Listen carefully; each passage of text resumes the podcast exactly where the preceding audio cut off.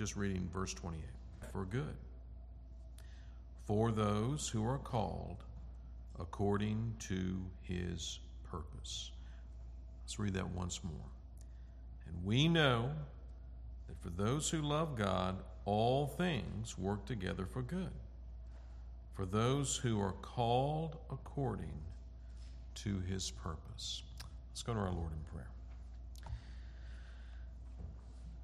Our gracious, holy, and eternal Father, we are most grateful to you for ordering each of our steps here this evening. Mindful, Father, of many of our brethren who are not here tonight for various reasons, we do ask, Lord, your mercies upon them, especially those among our church family who are laid aside due to sickness. And we just pray, Lord, that you'll have mercy, great mercy upon them, and give them recovery and restoration. But, Father, for us who are here, as we open up your holy word, as we seek to consider this very grand subject, this awe-inspiring doctrine of your holy word, your divine providence, Lord, we pray that that in your mercy and kindness, this teaching tonight would visit us all in a way that will be so illuminating on the one hand, just giving us more and more layers of truth that help us to see and understand how absolutely sovereign you really are in our lives, but also that we will be greatly encouraged by this fact, this reality, this revelation of how you work and govern and direct our lives personally. Father, I pray that when we come to the point of application in tonight's study, may the Holy Spirit, may the Holy Spirit by his power give us the ears to hear most effectually and the hearts thereby to receive the truth tonight. In Jesus' name and for his sake we pray. Amen. On May twenty-fifth, eighteen sixty-one, corresponding from Richmond, Virginia, on the eve of the war between the states, General Robert E. Lee wrote to his wife, I have been trying, dearest Mary, ever since the receipt of your letter by Custis, to write to you. I sympathize deeply in your feelings at leaving your dear home. I, ha- I have experienced them myself, and they are constantly revived. I fear we have not been grateful enough for the happiness there within our reach, and our Heavenly Father has found it necessary to deprive us of what He has given us. I acknowledge my ingratitude, my transgressions, and my unworthiness, and submit with resignation to what He thinks proper to inflict upon me. We must trust all then to Him. On another occasion during the war, General Lee was recuperating from an injury he had received when news arrived from home that his second daughter, Annie, had become ill with typhoid fever. Not long after this news, Lee received another letter informing him that Annie had died. Through the weight of his grief and tears at the loss of his precious daughter, Robert E. Lee wrote to his wife, Mary, I cannot express the anguish I feel at the death of my sweet Annie. To know that I shall never see her again on earth, that her place in our circle, which I always hoped one day to enjoy, is forever vacant, is agonizing in the extreme. But God, in this, as in all things, has mingled mercy with the blow in selecting that one best prepared to leave us. May you be able to join me in saying, His will be done. In July of eighteen sixty-three, after the Confederate Army's demoralizing defeat at Gettysburg and during their retreat from Pennsylvania, which appeared doubtful they would succeed, Robert E. Lee again showed where his heart was anchored. He corresponded with his wife, "I trust that a merciful God, our only hope and refuge, will not desert us in this hour of need, and will deliver us by his almighty hand, that the whole world may recognize his power and all hearts be lifted up in adoration and praise of his unbounded loving kindness. We must, however, submit to his almighty will, whatever that may be." And finally, in April of eighteen sixty-five, after General Lee surrendered his army to the Union forces at Appomattox, he wrote this, these solemn and joyful words to his longtime friend, George E. Jones. "We failed. We failed. But in the good providence of God, apparent failure often proves a blessing." The point of each of these snapshots from the life of Robert E. Lee is to simply show that the conviction, comfort, and assurance of Lee in all trying circumstances was always in what Lee described as the good providence of God. In fact, Robert E. Lee is just one example among a multitude of Christians in his generation who believe strongly in God's wise works of providence. For the vast majority of believers, and even among some unbelievers who lived in eighteenth, nineteenth century America, there seemed to be this ever-constant awareness of divine providence, an awareness that was so common that the very word providence became another name for God, a synonym for God. But sadly, and even tragically, since those days in early America, the biblical truth and concept of God's providence has diminished significantly. One reason for this centers on the prevailing worldview of our ever-increasing secular culture, a culture which firmly believes that the world and everything in it operates apart from God by its own power and built-in laws.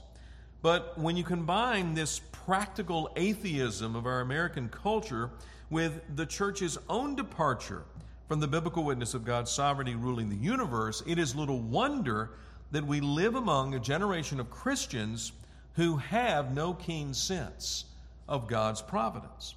For most Christians, while they affirm that God created the universe, they do not affirm that God is upholding, sustaining, ordering, and ruling everything in the universe at all times. Instead, the theology we have today, which sits in the church pew, is what I call a peekaboo providence. This is the belief that affirms God's direct intervention in the world at certain points in history, but it denies his absolute and constant rule ordering all of history. God just peeks around the curtain of our lives, if you will, every once in a while to let us know that he's there and he's got our back if we need him. This is how many Christians in our day understand God's providence, if they even have such a category in their mind. Well, with this in mind, I want us this evening to consider the great subject of what I am calling God's providence, the Christian's sanity. As I've just mentioned, the church today has largely departed from the truth of God's providence. In fact, when Jerry Bridges' book, Trusting God, was published in nineteen seventy-eight, it was the first book written on providence in over a hundred years. Now, think about that. For nearly the first eighty years of the twentieth century, the church saw not a single book on the doctrine of divine providence. But even with the publication of Bridges' book on providence, along with a few others that have been written since that time, there is still a vast lack of knowledge and affirmation in the church that God rules and governs all things great and small. The residue of a whole century of secular humanism and theological liberalism continues to be heard and felt from the pulpit to the pew in most churches across this country. Hence, the heavy burden we should all feel who confess with joy the providence of God to set forth with clarity the truth of this great holy revelation and doctrine of the triune God.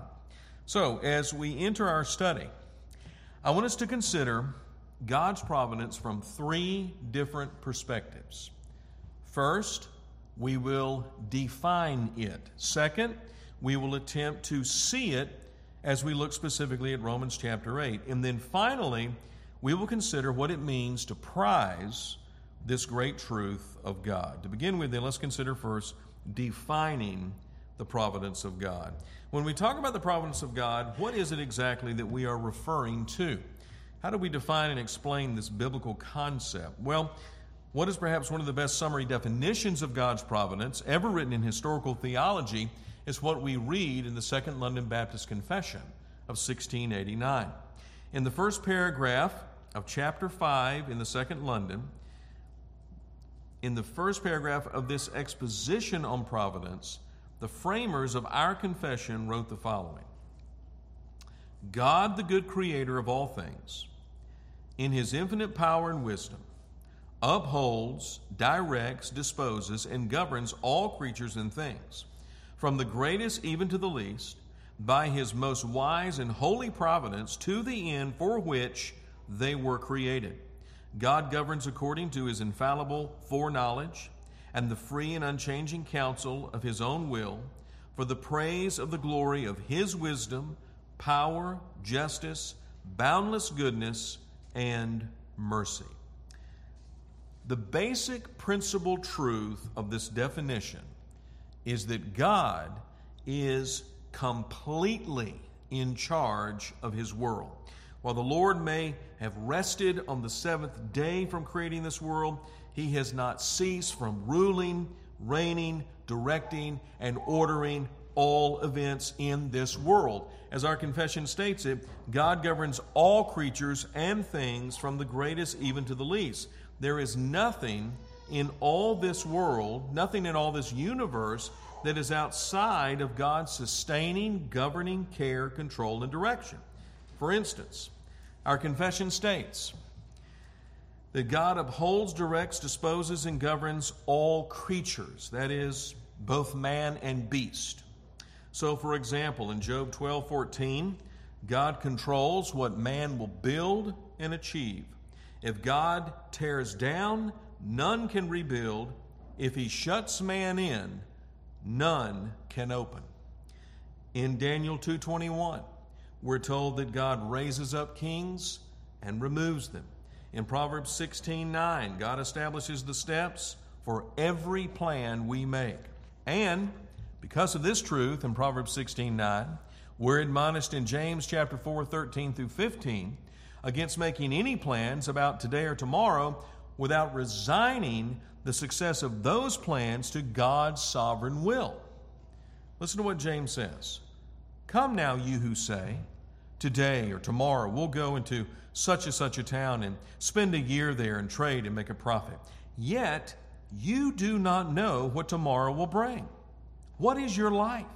For you are a mist that appears for a little time and then vanishes.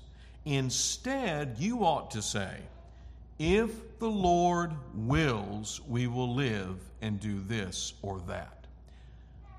But God's providence not only governs man in all his decisions and actions, God also controls the life of animals as well. This is the very thing our Lord Jesus referred to in Matthew ten twenty-nine. Christ said, are not two sparrows sold for a penny, and not one of them will fall to the ground apart from your Father. The falling of a sparrow, think about this, the falling of a sparrow from its nest cannot happen apart from God's will. It was God's providential care and control of the animal kingdom, which was used to humble Job and prove to him that while he acknowledged God's sovereign rule over his life, yet he had made wrong conclusions regarding the secret purposes of God's will. Such a revelation of God's vast sovereign power and government over the world provoked Job to confess in the end, I know that you can do all things and that no purpose of yours can be thwarted. However, God not only directs and rules all creatures, but our confession also states that he governs all things. This refers to inanimate objects like the heavens, trees, grass, the seas, rain, snow, ice, and all the seasons. So we're told in Daniel two twenty-one that God changes the times, and the seasons. In Job thirty-seven, six through twelve, we are told, "For to the snow, God says, fall to the earth. Likewise, to the downpour, his mighty downpour. By the breath of God, ice is given, and the broad waters are frozen fast. He loads the thick cloud with moisture. The clouds scatter his lightning. They turn around and around by his guidance to accomplish all that he commands them on the face of the habitable world." Beloved, let us understand this. There is simply nothing, absolutely nothing, which takes place in this world, whether by man, beast, or the fall of rain and snow, that is not apart from God's all-wise, all-powerful control and direction.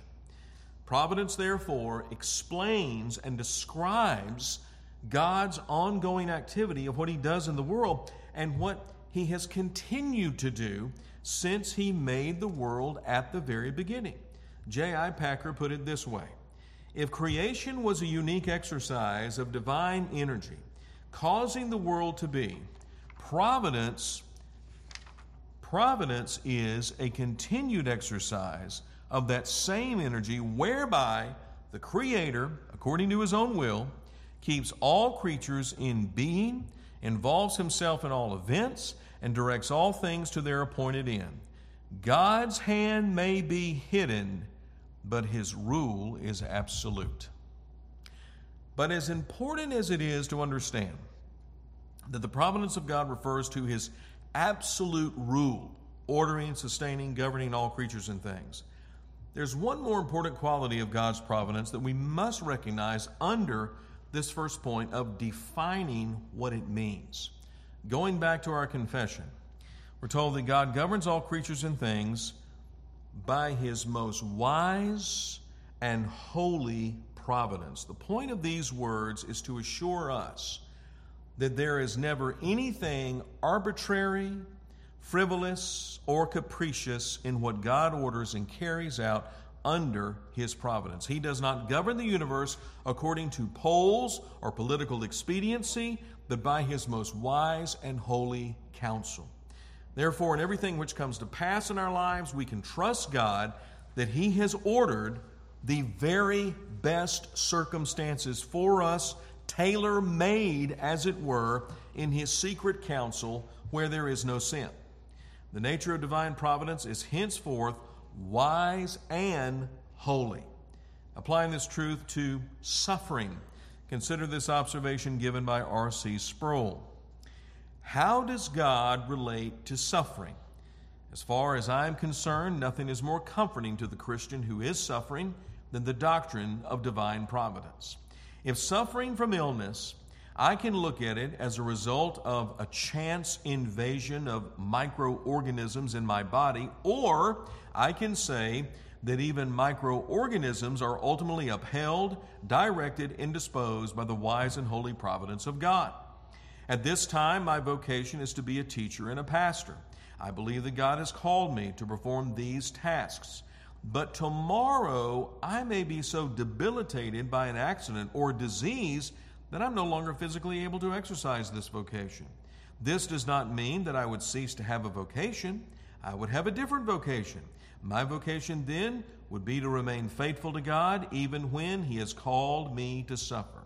If I view my pain, suffering, loneliness, and grief as a cosmic accident, then the futility of life exacerbates my pain. However, if I see these painful things as coming to me from the hand of a good, holy, and kind providence who is working all things together for my good, I will have a reason to endure it. That will not erase my pain, but it will help me to endure without bitterness." So then, when we're talking about the providence of God, we are not talking about luck, chance, or fate.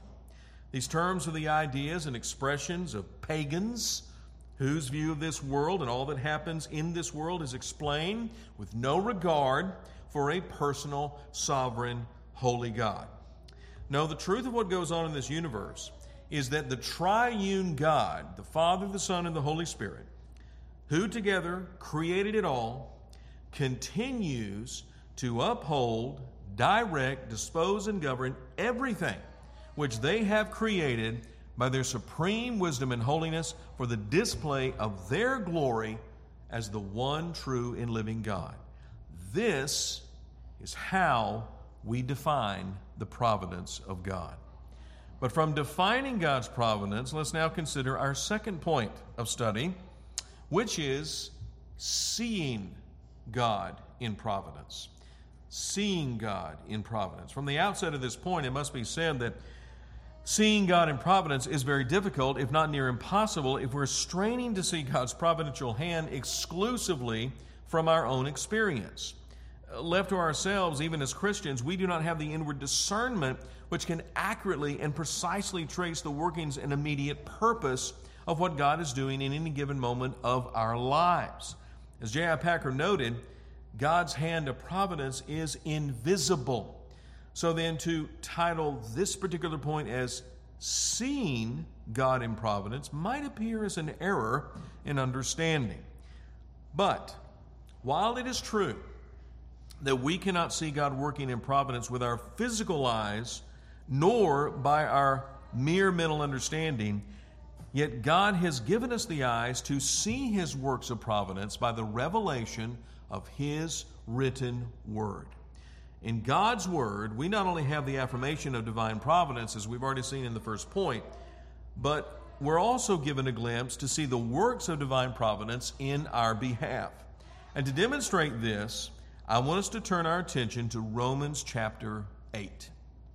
The context of this chapter within the framework of Paul's letter to the church at Rome is to assure the believer in Christ of the security and certainty of final salvation. In other words, every Christian can be assured that since God has saved them, he will keep them saved to the very end. But to unpack this in Romans eight, Paul shows us how the Father, the Son, and the Holy Spirit as the triune God are each working together in actual history to bring all believers to eternal glory. Romans eight, therefore, gives us a divine vision to see the acts of divine providence securing, guarding, accomplishing, and consummating our redemption. So, my burden under this point is to highlight in a few snapshots from Romans eight exactly how the Father, the Son, and the Holy Spirit as the triune God are working in providence to sustain, order, direct, and govern our final salvation. This treatment obviously will not be exhausted because of time. So for those of you who were scared to death that I was going to be going through all thirty-nine verses of Romans, you can breathe a sigh of relief. However, I do pray that enough will be covered here under this point for us to see God to see God in the providence of our salvation. Now, to begin with, we must start with Romans eight twenty-eight. This single statement expresses the overall works of God's providence in our salvation. Paul writes, "And we know that for those who love God, all things work together for good, for those who are called according to his purpose." The purpose Paul is referring to here is God's eternal decree whereby from eternity the Father, the Son, and the Holy Spirit determined to save a people out of Adam's fallen race. But the outworking of this redemptive decree or purpose is what God has been doing in time and history. The works of providence, therefore, are nothing but the, the historical expression of God's eternal decree. And in the context of Romans eight twenty-eight, these providential works have to do with saving us and keeping us saved. So then Paul says with absolute assurance that for those who love God and are called according to his purpose of salvation, all things work together for good. The Father, the Son, and the Holy Spirit are bringing every detail, every circumstance, every event, word, action, and thought of our lives to work together for the good and benefit of our final salvation. Now think about this. No matter what happens in our life, no matter what it is, the triune God is tying it in and bringing it together to form and fashion what will be the final outcome of our salvation, which Paul tells us in Romans eight twenty-nine The final outcome is to be conformed to the image of Jesus Christ. Perfect conformity to the image of Christ is the good. That is the good which Romans eight twenty-eight promises God is working all things together for. But what specifically is the Father, the Son, and the Holy Spirit doing in time and history to fulfill this eternal decree of salvation? Well, in the first place, we notice that God the Father has fulfilled the saving decree by sending his Son into this world as a sin offering in the place of his sinful people. In Romans eight and verse three, we read, "For God has done what the law, weakened by the flesh, could not do, by sending his own Son in the likeness of sinful flesh, and for sin, he condemned sin in the flesh." Here is the supreme work of providence by God the Father to fulfill his eternal purpose to save us. Sin's penalty and power were both judged and sentenced by the Father in the death of Christ his Son for his people. However, the redeeming works of providence by God the Father did not cease with the sending and sacrificing of Christ in our behalf. In Romans chapter eight, thirty through thirty-two, we see how the Father is, is responsible for calling us and justifying us in the experience of conversion, and will ultimately glorify us as well. We also see how the Father assures us with the promise that since he has done everything necessary to secure our salvation, then no adversary will ever rob us of our salvation. And our confidence that the Father is for us and nothing will undo his saving purpose is due to the fact that he has given us his own Son. Indeed, look at how Paul, look at how he composes this by the, inspira- by the inspiration of the Spirit in verse thirty-two of Romans eight. He says, he, speaking of the Father, he who did not spare his own Son, but gave him up for us all, how will he not also with him graciously give us all things? The central point of this promise, and it is very amazing, is that if God the Father has already done the greatest thing of all for our salvation, then it is unthinkable that he should fail to continue his work in us until he has brought us to the final goal of ultimate perfection and glorification. This is how the Father is working all things together for our good, the good of being conformed to the image of Christ. He sent Christ to live and die in our place, and as the result of what Christ accomplished, the Father has called us and justified us in time and is continuing to answer our every need on the basis of what Christ did to ultimately glorify us in Christ. In the second place, we also see the works of providence for our redemption by God the Son. Our Lord Jesus Christ has fulfilled the eternal saving decree to perfect us into his image first by coming into this world in the likeness of sinful flesh and for sin to condemn sin in the flesh. In other words, God the Son came in the flesh as our substitute to live the life we never could, which is perfect obedience to the law, and die the death we all deserved, condemnation for our sins, in order that we would be put right with God. Secondly, not only did Christ live and die in our place, but he was also raised from the dead. How does the resurrection work for the good of our ultimate redemption? Well, in this way, the fact that Jesus was raised from the dead following his death on the cross proves to us that his atoning sacrifice was accepted and approved by the Father.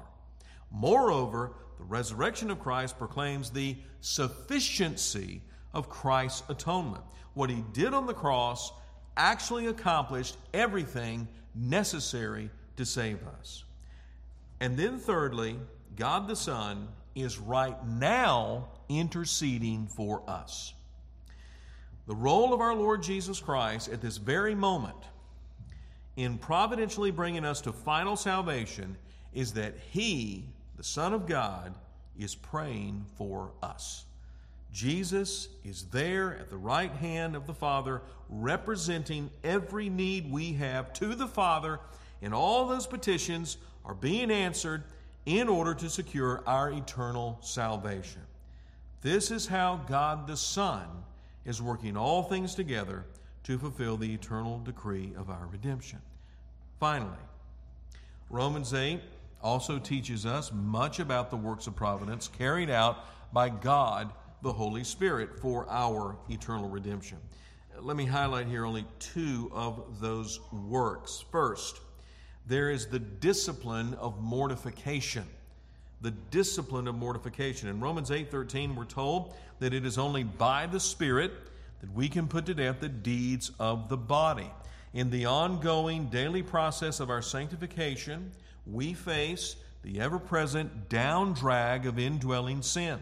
The law of sin, housed in our members, works like a gravitational pull on our affections, thoughts, words, and deeds. But despite how strong and powerful the law of sin may be to us, we are not helpless victims to its temptations. We have God the Holy Spirit, who enables and empowers us to crush, to sap, to root out, to weaken, to subdue all known manifestations of indwelling sin.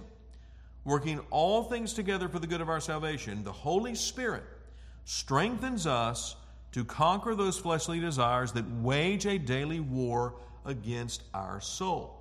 Secondly, there is also the discipline of prayer. The discipline of prayer. In Romans chapter eight, twenty-six and twenty-seven, we read, how the Spirit helps us in our weakness. For we do not know what to pray for as we ought, but the Spirit himself intercedes for us with groanings too deep for words. And he who searches hearts knows what is the mind of the Spirit, because the Spirit intercedes for the saints according to the will of God.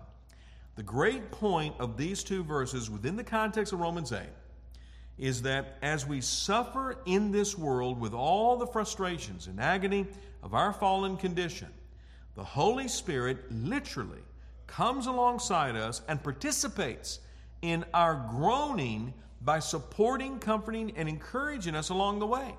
To be more specific, the Holy Spirit actually works in us to help us persevere in all our weaknesses as we press on in this pilgrimage to ultimate glory. But it is in the matter of prayer where our great weakness is highlighted in this text. As God the Holy Spirit is ordering, directing, and sustaining us in our pathway to ultimate glory, he comes alongside us as we're about to crumble under the load of this agony in not knowing what is the right thing to pray in a given situation. And there, Paul tells us, the Holy Spirit helps us. He consoles us and comes to shoulder the burden with us. And how he does this is what's so amazing and encouraging. On the one hand, he intercedes for us. He intercedes for us. This means that he literally pleads our case with the Father, which translates our feeble attempts in praying over a situation to a petition that is according to the will of God. On the other hand, the Holy Spirit expresses groanings too deep for words. Now, what does that mean? Well, it means two things. First, that the Holy Spirit groans with us as a matter of tender empathy as he helps us in our weakness. Second, these groanings are too deep for words since they register the content of the Spirit's intercession to the Father in our behalf as beyond what mere human words can possibly articulate or define.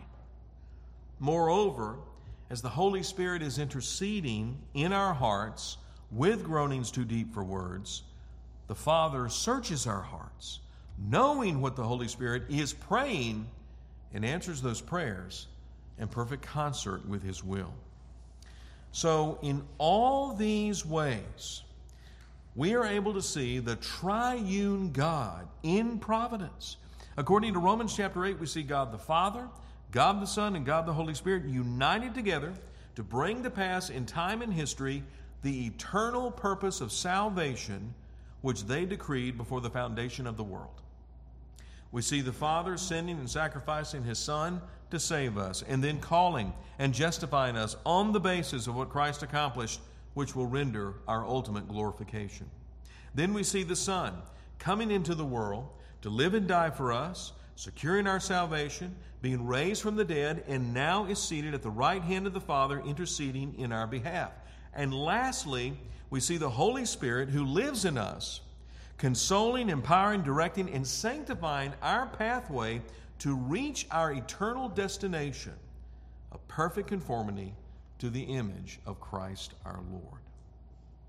What an incredible, astonishing, comforting, encouraging vision God has given us to see His works of providence fulfilling His eternal purpose to save us. So, while we may not be able to see everything God is doing in our lives, we can at least be assured that the Father and the Son and the Holy Spirit are working all things together for the good of our redemption. God has at least given us the eyes to see how this work of providence is coming to pass. But now, having defined God's providence and attempted to see God in the works of providence, for our last point of study this evening, may we consider prizing God in providence. Prizing God in providence. This This is, of course, our great point of application. Okay, this is where it gets real. This is where we should want the truth of God's providence to be embraced with joy in our hearts. Because it is one thing to say, we believe in the providence of God. But it is quite another thing to live our lives in the conscious reality of this glorious truth. Okay?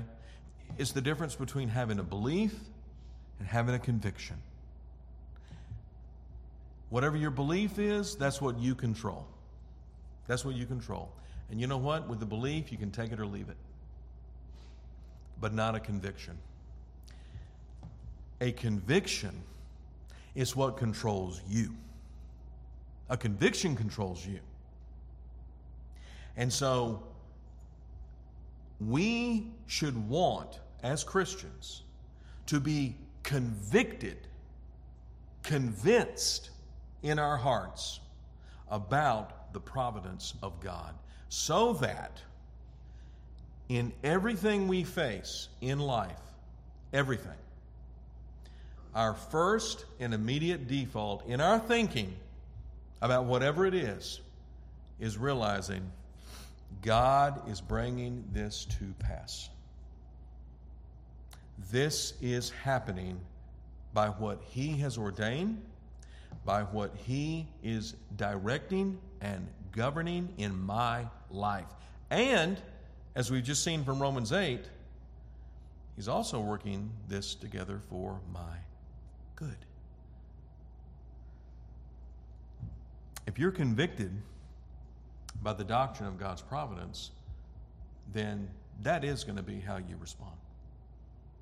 Because that conviction is controlling you. It is controlling you. So, how do we prize then God in providence? Let me give you three suggestions. First, we need to preach the providence of God to ourselves every day. We need to preach the providence of God to ourselves every day. Now, obviously I'm borrowing this language of a very well-known axiom which says, preach the gospel to yourself every day. And while that should be something we really do, preaching the gospel to ourselves every day, I'm just as convinced that we need to reaffirm in prayer and praise the fact that, to quote from our Baptist Shorter Catechism, God's works of providence are the holy, wise, and powerful acts by which He preserves and governs all His creatures and all their actions. This means that passages like Proverbs sixteen and verse nine, or Daniel two twenty-one, or Romans eight twenty-eight should be put to memory and hidden in our hearts as a resource of refuge, of solace, sanity, and sanctification. For when we are treasuring God in His providence, then we will be free from the besetting sins of bitterness, anger, anxiety, worry, complaining, and bickering when those times and seasons come that try men's souls. This is why General Stonewall Jackson could respond. After the amputation of his arm, due to having been mistakenly shot by his own men, Jackson said this, "You find me severely wounded, but not unhappy or depressed. I believe that it has been done according to the will of God, and I acquiesce entirely in His holy will. It may seem strange, but you never saw me more perfectly contented than I am today, for I am sure that my Heavenly Father designs this affliction for my good." That was a man convicted by the providence of God. This is also why Joseph could look in the face of his hateful brothers with no desire for revenge, with no desire to get them back, and say to them, "What you meant for evil, God meant it for good." Furthermore, the truth of God's good and holy providence is what gave the prophet Habakkuk the courage to say, "Though the fig tree should not blossom, nor fruit be on the vines, the produce of the olive fail, the fields yield no food, the flock be cut off from the fold, and there be no herd in the stalls, yet I will rejoice in the Lord. I will take joy in the God of my salvation." You see, beloved, when we preach the providence of God to ourselves daily, we will grow in a sanctified courage and hope which is anchored firmly in the Lord. We will see that there is no need that we should give way to self-pity or ascetic when we suffer, but rather, according to First Thessalonians five eighteen, we learn that we give thanks in all circumstances. We give thanks in all circumstances. Personally speaking, it was this truth of God's wise and holy works of providence that gave me joy, peace, and comfort as I faced the inevitable expulsion from a local church seventeen years ago. In fact, as I stood before that church on March nineteenth, two thousand six, and gave my farewell address, I did so prizing our great God in the works of His providence. Understand, I had no anger toward the majority of that congregation that had done wicked and evil things to me and my family. I didn't. I had no anger. And I even told them that, which made them even more angry. But I had no anger. I was completely controlled by the peace of the living God. No anxiety, no worry. They were throwing me out. Why? Because they said, "He believes in the doctrine of predestination," and so they were firing me. Hey, didn't shake me at all. Didn't shake me at all. A few days prior to this, this particular Sunday morning, the Wednesday, the week before, that infamous business meeting that they called, it was really a lynch mob, a four and a half hour meeting. A monthly business meeting in that church that only gathered maybe ten to fifteen people. That night, over two hundred people were in the sanctuary. Over two hundred. Why? Because in that little small rural southern town, they were getting on the phone, making calls to people who had been members of that church for twenty some odd years, but who hadn't been there, who had not been there in years. Not only that, they even gathered people to vote me out who were not even members of the church. It was insanity. Absolute insanity. And yet, and yet, glory be to God, I was able to stand before that lynch mob on that Wednesday night and even stand before them the following Sunday morning. And it was a packed house that Sunday morning because they were so anticipating for me to do what? To throw things at them, to cuss them out, or to get down on my hands and knees and grovel and beg them to keep me? No. No, no, no, no, no. No, here's a sample of what I actually said that morning. This, this is a portion of the actual manuscript of my farewell address. I said, while it is hard and even futile to trace God's hand in the events which unfold in our lives, yet what we do know is that God is in total control over every single circumstance, and therefore there is nothing which takes place that is outside of his sovereign purpose and plan. Furthermore, because God is holy and loving, all-powerful and all-wise, we can be assured that in everything we are going through, God can be trusted completely without any reservation. Now, I doubt very seriously, in fact, I, I, I know, I know this for a fact, that many of those people who were there that morning did not understand anything I was saying,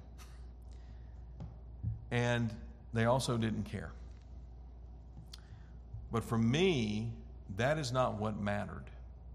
That's not what mattered. What mattered to me was the fact that by God's grace, through the means of preaching the truth of his providence to myself for several years preceding this moment in time, I was brought to a place where I was able to rest and rejoice in what God had ordained, even though, even though so much of it was painful and it was afflicting. But nevertheless, I could honestly say to those people in essence, and I did say it because I had nothing to lose. You know, I'm leaving by sundown. Of course, what I didn't know is the Lord was going to have me there for another ten years in that same county, in that same town, with those people on the other side of the road. But, but I said to them, in essence, what you meant for evil, God meant it for good. And I said it with a smile. I said it with joy. And believe it or not, as tempting as it was, I didn't say it to go nah, nah, nah, nah, and rub it in their face. That was tempting. That was very, very, very tempting. But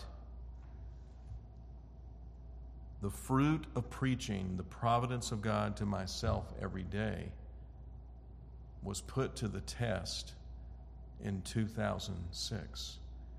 And by the grace of God, I passed the test. Now, I'd like to tell you that I passed the test every time, but I don't. But this time, I did.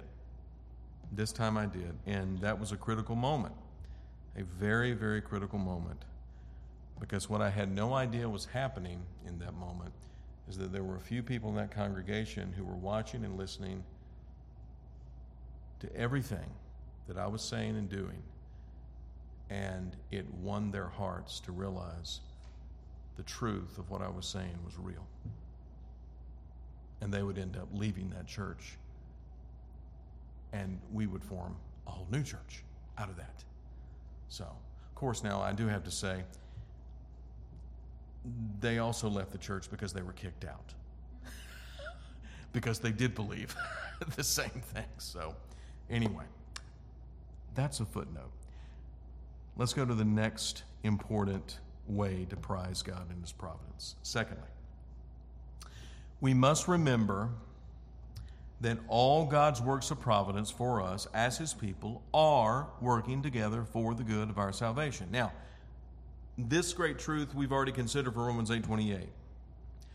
But I mention it here as a means of grace, a channel of grace to exercise our hearts with greater joy in God, in what he's ordered and is directing for every circumstance in our lives. As a child of God, we can say this, okay? Listen, as a child of God, we can say, this circumstance, whatever it is, whatever it is, this circumstance, God is working to conform me more into the image of Christ. You can say that as a child of God with absolute honesty and with assurance and with conviction, because God's word gives you that assurance and gives you that promise. All things for your good. So this circumstance, whatever it is, this circumstance, God is working to conform me more into the image of Christ. Finally, prizing the triune God in providence is learning to submit quietly to his providence. This last point is one that I actually took from the English Puritan Thomas Watson in his own exposition on the providence of God. Watson exhorted his readers the following, and follow along with me here. This is so good. Watson wrote, "Do not murmur at things that are ordered by divine wisdom. It is a sin as much to quarrel with God's providence as to deny his providence. Let us be content that God should rule the world, learn to acquiesce in his will, and submit to his providence. Does any affliction befall you? Remember, God sees it is that which is fit for you, or it would not come. Your clothes cannot be so fit for you as your crosses. God's providence may sometimes be secret, but it is always wise." Always wise. Now, highlight here what Thomas Watson said in this, in this quote. Remember, as far as any affliction that befalls you, he says, remember, God sees it is that, that affliction, it is that which is fit for you, or it would not come. So this affliction you're going through, you're facing, Watson is saying, and he's right, he's biblically right, this affliction is fit for you. Otherwise, you would not be so afflicted. You would not be experiencing this if God had not ordained it and if God was not bringing it to pass providentially in your life. Okay? But the key of this final exhortation is that we learn, we learn to submit quietly to God's providence. This has to be learned. It is, it is a part of the process of sanctification. For instance, Joseph was not telling his brothers that, that what they meant for evil, God meant for good when he was first thrown into the pit. That's not, that's not when Joseph said that to his brothers. No, it would be thirteen years later. Okay? thirteen years later that those words would emerge. Joseph learned to submit quietly to God's providence. For those thirteen years, he was a slave in Egypt. Paul the Apostle told the Philippian church in Philippians four eleven that he had learned to be content in all circumstances. The context of this contentment was learning to live without the financial support of the Philippian church.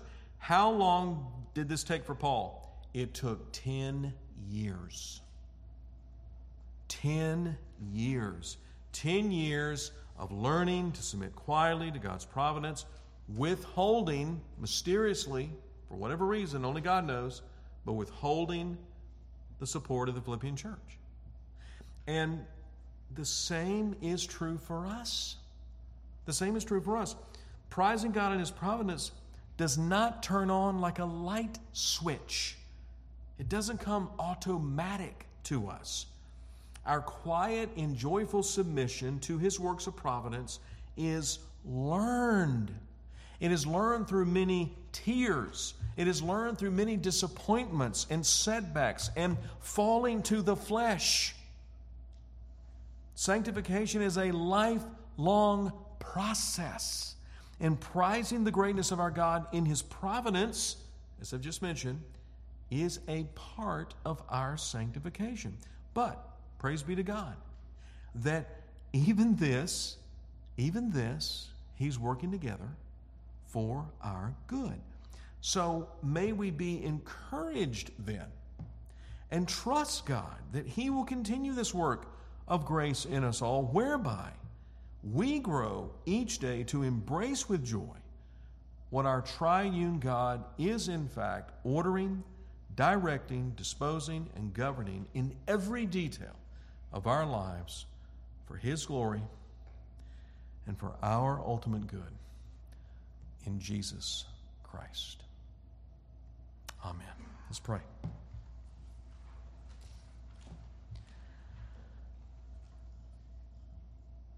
Our Holy Father,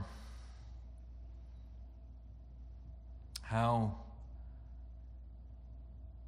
amazing in every sense of that word, how awe-inspiring are the works of your divine, mysterious providence, governing, ordering, controlling every detail of our lives, Lord. But what comfort is this truth and revelation of your word to us, that in everything we face, blessed Father, in every circumstance we go through, that we encounter, you really are truly working all those things together to conform us more from one degree of glory to another to the image of your Son, Jesus Christ our Lord. Father, we pray that as assuredly as we do confess these things to be true according to your word, yet, Lord, we know and also confess that because of the weakness of our flesh, we can confess these things as a theory. We can confess these things in a mere cerebral way rather than confessing them from a heart that is controlled with the conviction of this truth. And so, Lord, we pray in Jesus' name that you will so work in our hearts as your people by the Holy Spirit's power and grace that the truth of your divine providence will become more and more and more a controlling conviction, whereby and wherein we will prize you more and more and more in the works of your providence, in how you are bringing everything to pass as the first cause of all that comes into our lives. We pray, Lord, work in us the grace.